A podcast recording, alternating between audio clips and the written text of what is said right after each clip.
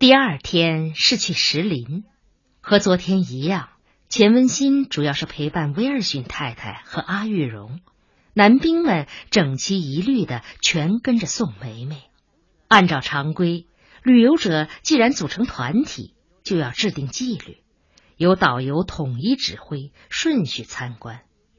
但一来，这个旅游团体是由彼此熟悉的公司同仁组成的，诸事都很好协调。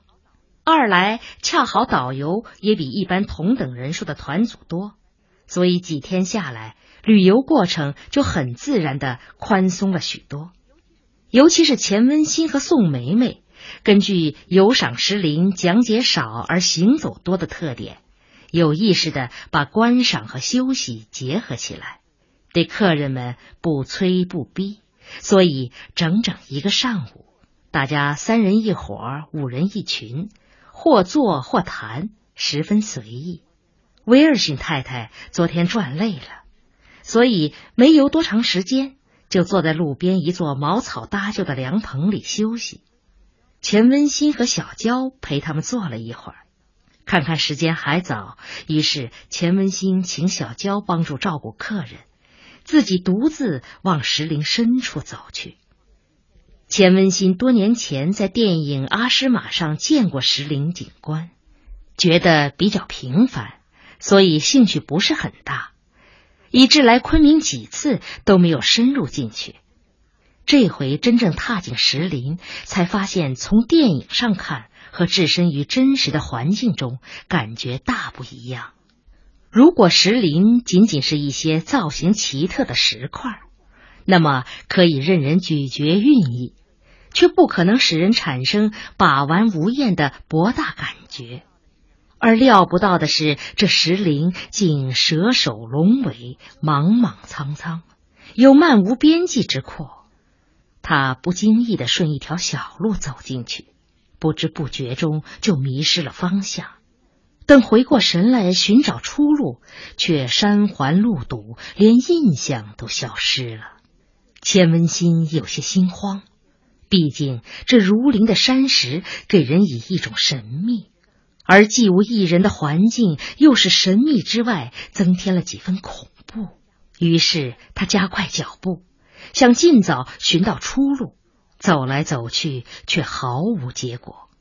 正在慌急之间，忽然看见一湾小溪横在前面，溪水流动，发出潺潺的响动。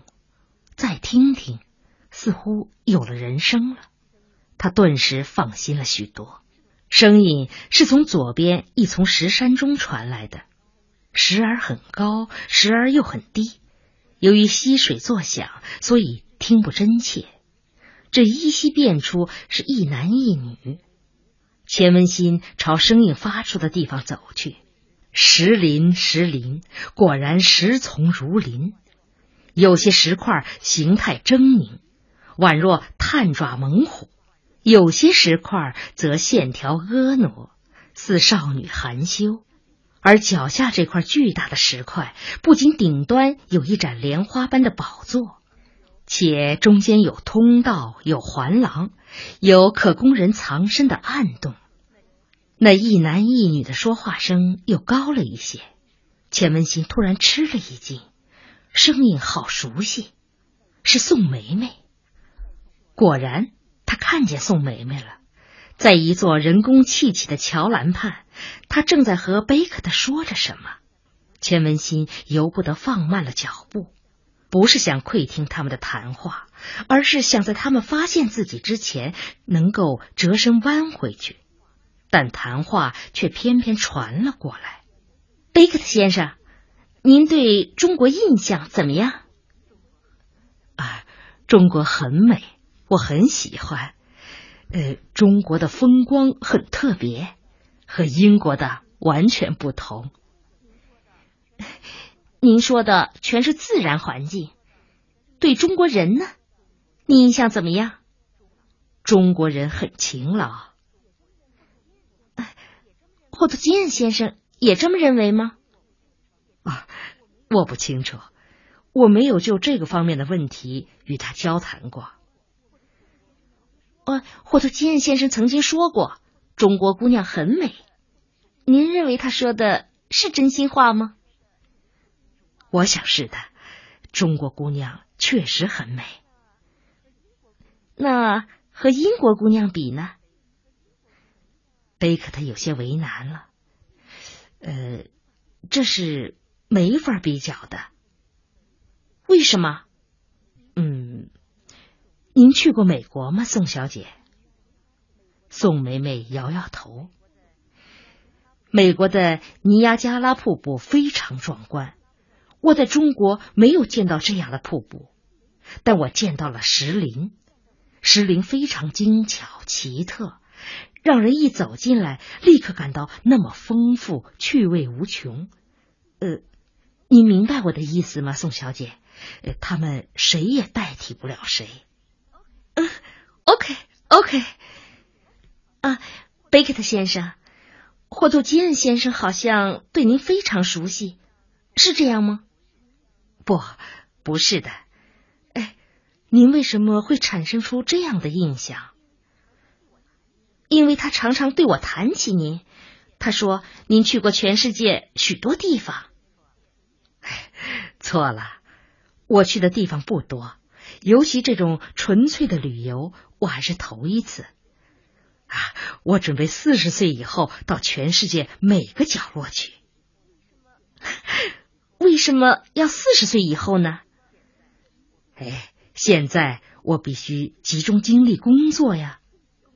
嗨，工作和休息可以结合起来吗？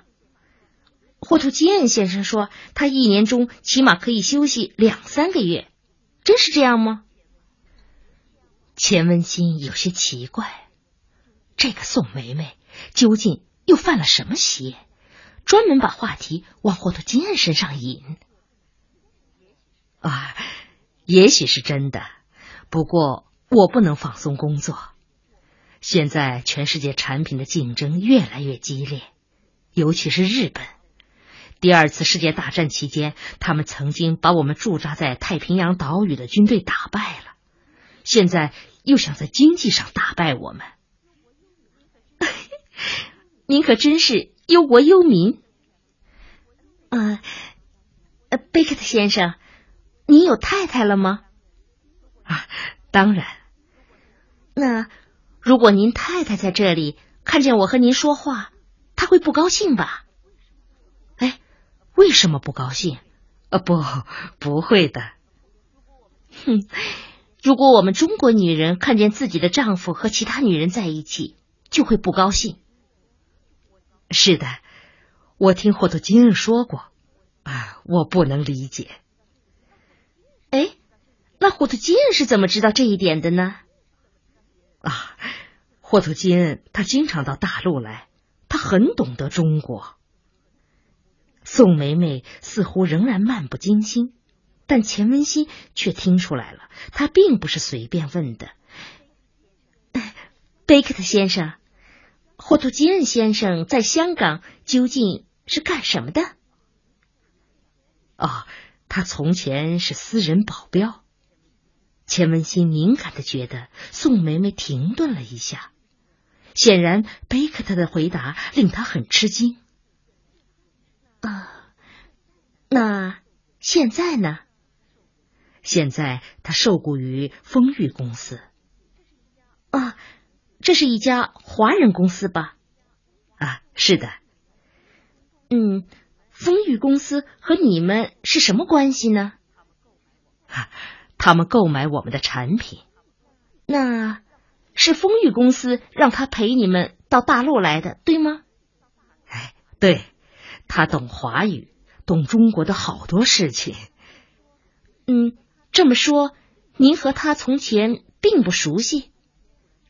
远处突然传来了叫声，似乎是在叫宋梅梅和贝克特。于是他们只好终止了谈话。钱文新看着他们顺着一条弯曲的小路走去，直到消失了身影，这才也往回走。一边走，他心里隐隐有些纳闷儿：这个宋梅梅拐弯抹角的打听那么多霍图金恩的事情干什么？难道他是被霍图金恩迷住了，因而要改变初衷，和他结下更紧密的、更长远的关系。再不然，就是他们之间出了一些什么问题，他对霍图金恩产生了怀疑。钱文新看见的活泼无比的宋梅梅，其实只是一个假象。没有人知道宋梅梅心里正担着很重的心事。事情确实与霍图金恩有关。起初，宋梅梅认为，只要是外国人。就都会很有礼貌、有教养，所以只管放心大胆的往上贴。但很快，他发现大错特错了。霍图金恩的一举一动都那么粗暴无礼，跟他脑海中固有的温文尔雅的外国人的形象实在是大相径庭。而尤其是这几天，霍图金恩似乎已经吃透了他，对他越来越不规矩。昨天晚上跳完舞，他们俩一起回去。他坚持要送梅梅去他房间，宋梅梅没有反对。在她的意识中，她是自觉的走进去，并希冀从中获取一些好处。果然，霍图金给了他一条项链，外加一只戒指。但他刚接受下这两件礼物时，霍图金便认为他已经获得了某种权利，立即扑上来抱住他，要干那种事情。霍图金的力气那么大，动作那么熟练，如果不是这时候恰好电话响了，那宋梅梅是无论如何也难以挣脱的。宋梅梅的心里越来越多的产生了一种不安。为什么会不安？说不清。确实说不清，呃，也许什么事都不可太过分了。如果一味的戏耍对方，终究是会败露的。一旦败露，后果将会如何呢？应该停止游戏了。但宋梅梅很快发现，这只是她的一厢情愿。霍图金似乎并不想就此停止。早上吃完早餐，他回房间取东西，没想到霍图金竟跟上他了。钱文新恰好不在，于是霍图金恩便立即抱起他往床上摁，企图利用这短短的一段时间解决问题。如果不是服务小姐来打扫卫生，那不知道会发生些什么事情。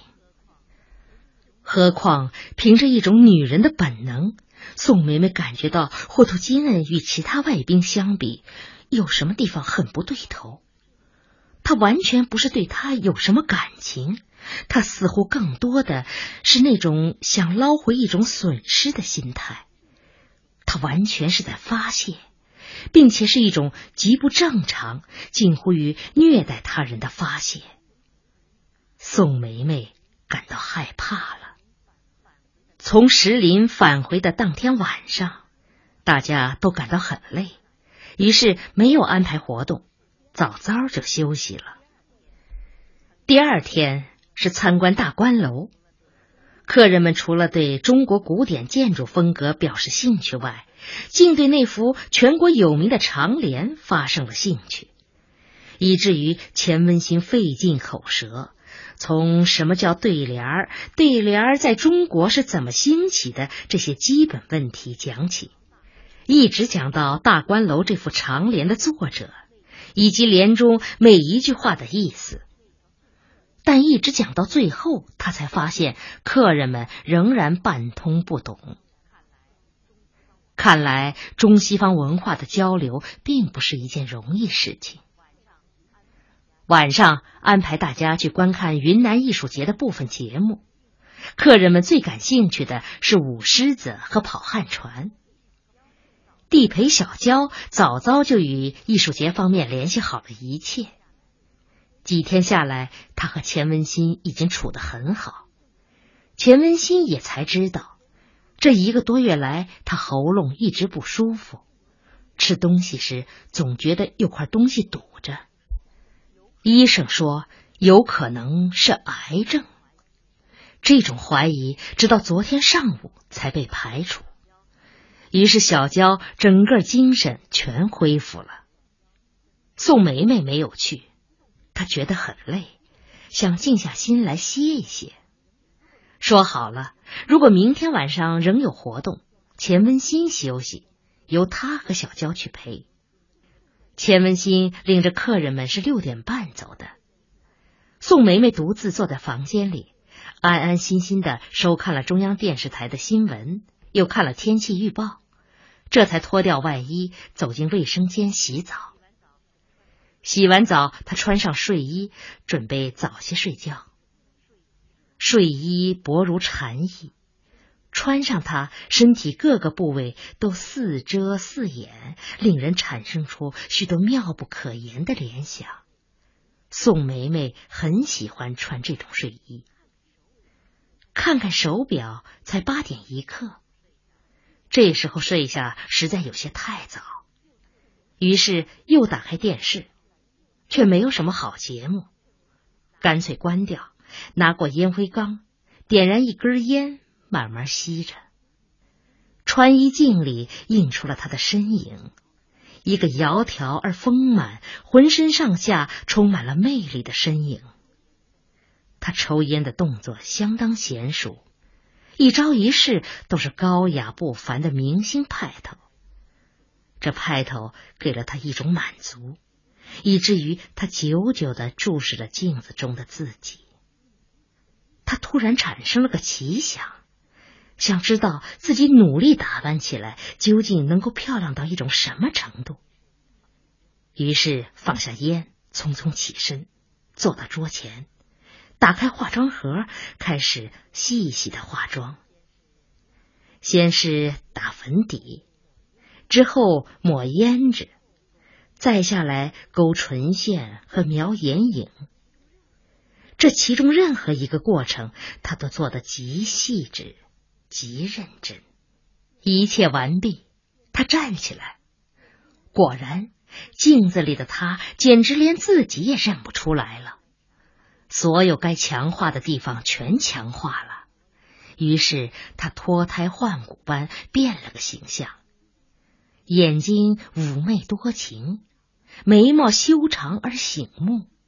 睫毛则浓密撩人，他左右照照，又走动几步，感到镜中的自己就像仙女，一迈腿便浮起一团粉云，一抬手又飘出一片霓虹。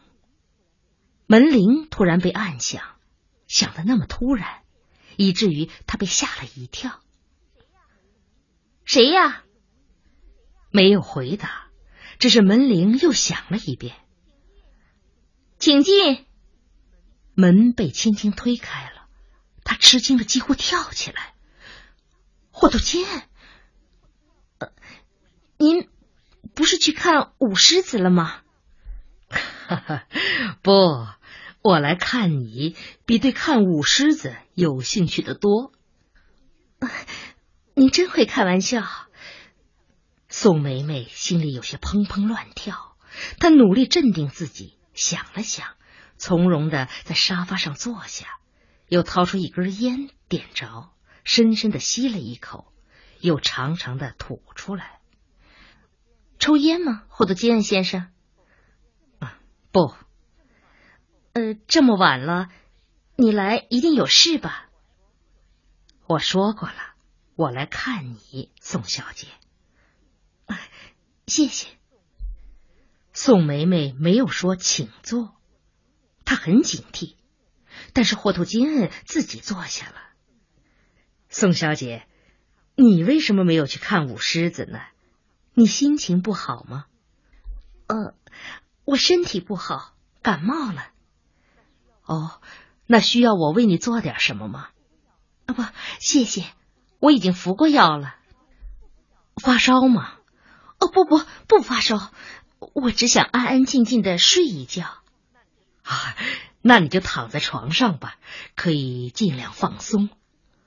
不，我不习惯在生人面前躺下，只有你离开以后，我才能睡得安心。